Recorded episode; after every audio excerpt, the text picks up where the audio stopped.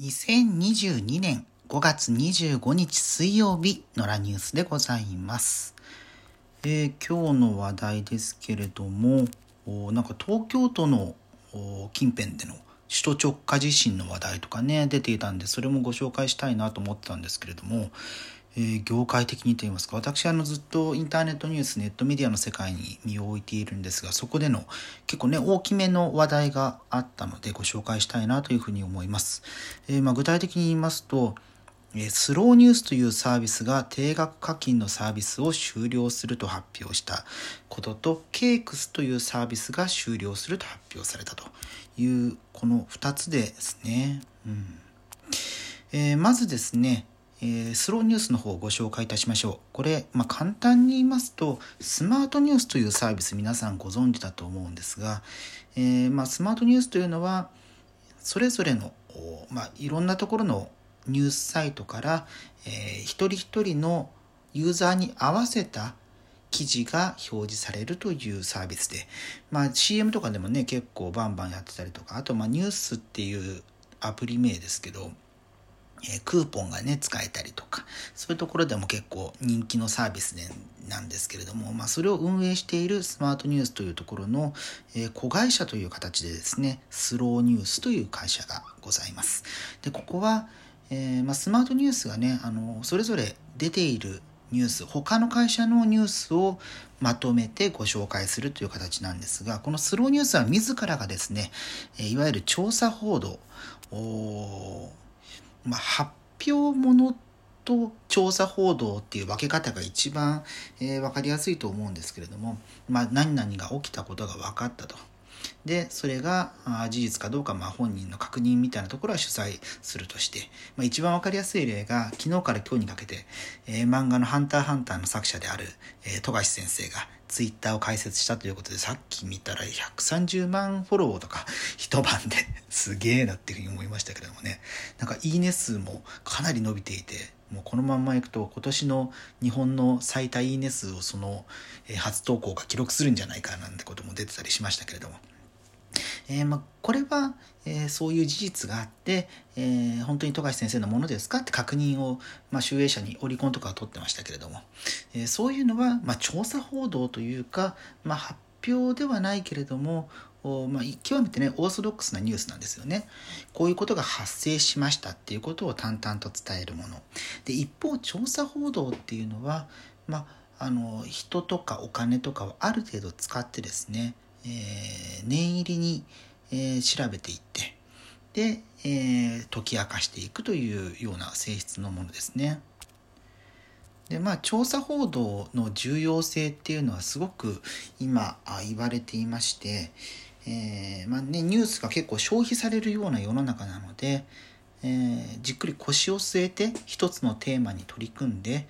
えー、じっくりじっくり解き明かしていくみたいな、え、スタイルがですね、えー、望まれるというようなことは、まあ、背景としてあってで、えーまあ、NHK とかで、えー、そういう調査報道をずっとやってらっしゃった方とかが、えー、スローニュースの方にね移籍して、え、活躍されていたりしたわけなんですけれども。で、えー、ずっとその調査報道の結果といいますか調査報道したものを記事化して、えーまあ、月額課金で読み放題サービスとして2021年の2月1年3ヶ月前に生まれました。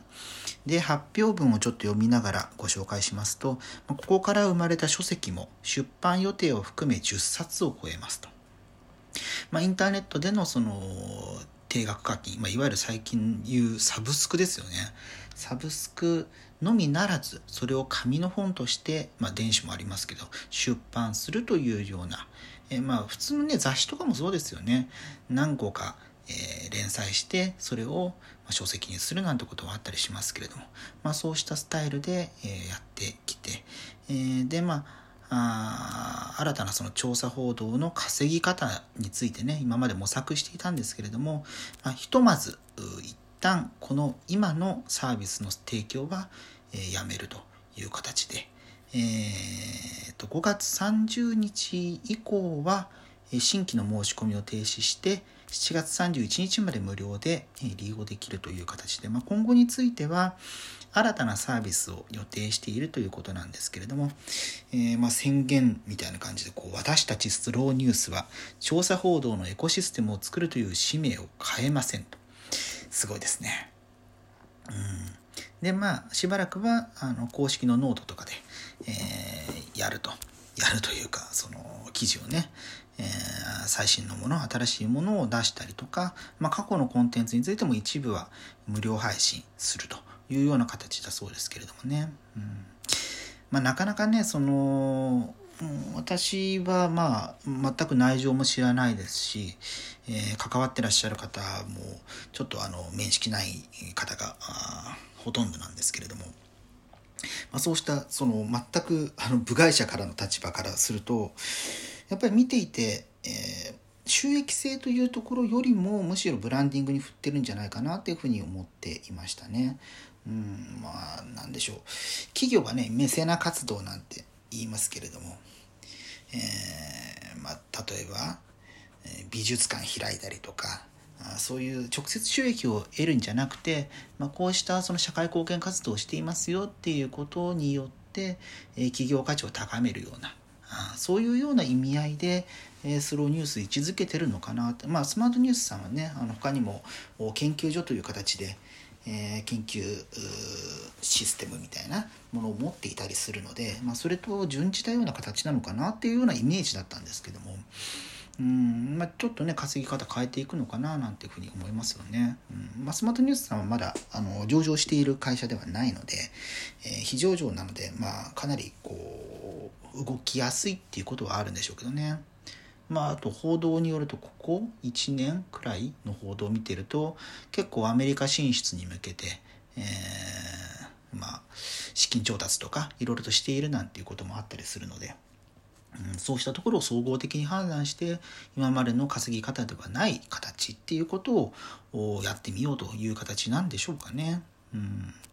っていうようなことの数時間後にですね、えケイクスというサービスが終了すると発表されました。